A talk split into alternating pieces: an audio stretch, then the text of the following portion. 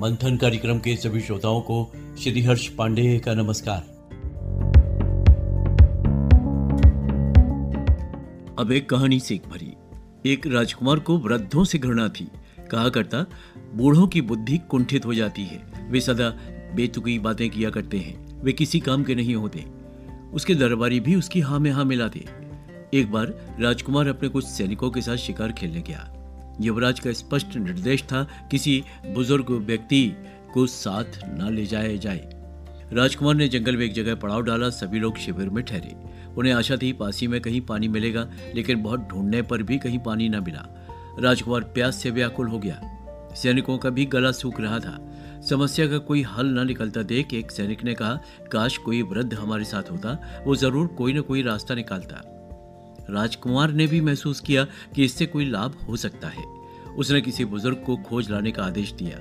तभी एक शिविर से एक युवक अपने वृद्ध पिता को लेकर सामने आया और बोला, युवराज, घर पर मेरे पिता की सेवा करने वाला कोई नहीं था, इसीलिए पितृभक्ति ने मुझे विवश किया कि मैंने अपने साथ लेकर चलूँ।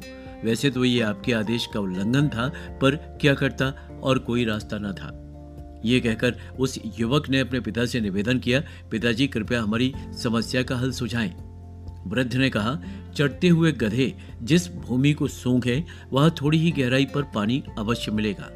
सैनिकों ने खोज की, जंगल में घास चढ़ते हुए गधों को जहाँ की भूमि सूंघते हुए देखा, वहाँ की खुदाई की गई।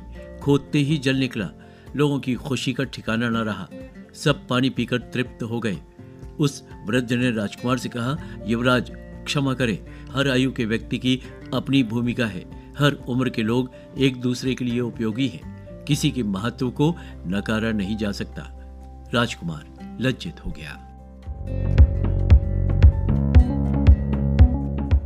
और अब एक नीति वाक्य, संपूर्ण विश्व का इतिहास उन व्यक्तियों के उदाहरणों से भरा पड़ा है, जो अपने आत्मविश्वास, साहस और दृढ़ता की शक्ति से नेतृत्व के शिखर पर पहुँच गए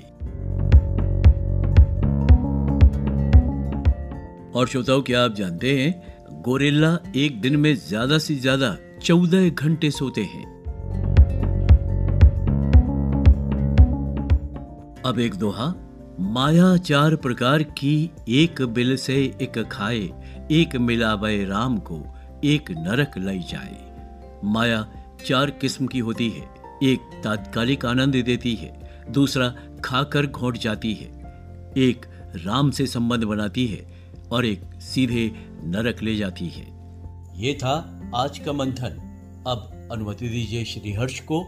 नमस्कार। आपका दिन शुभ हो।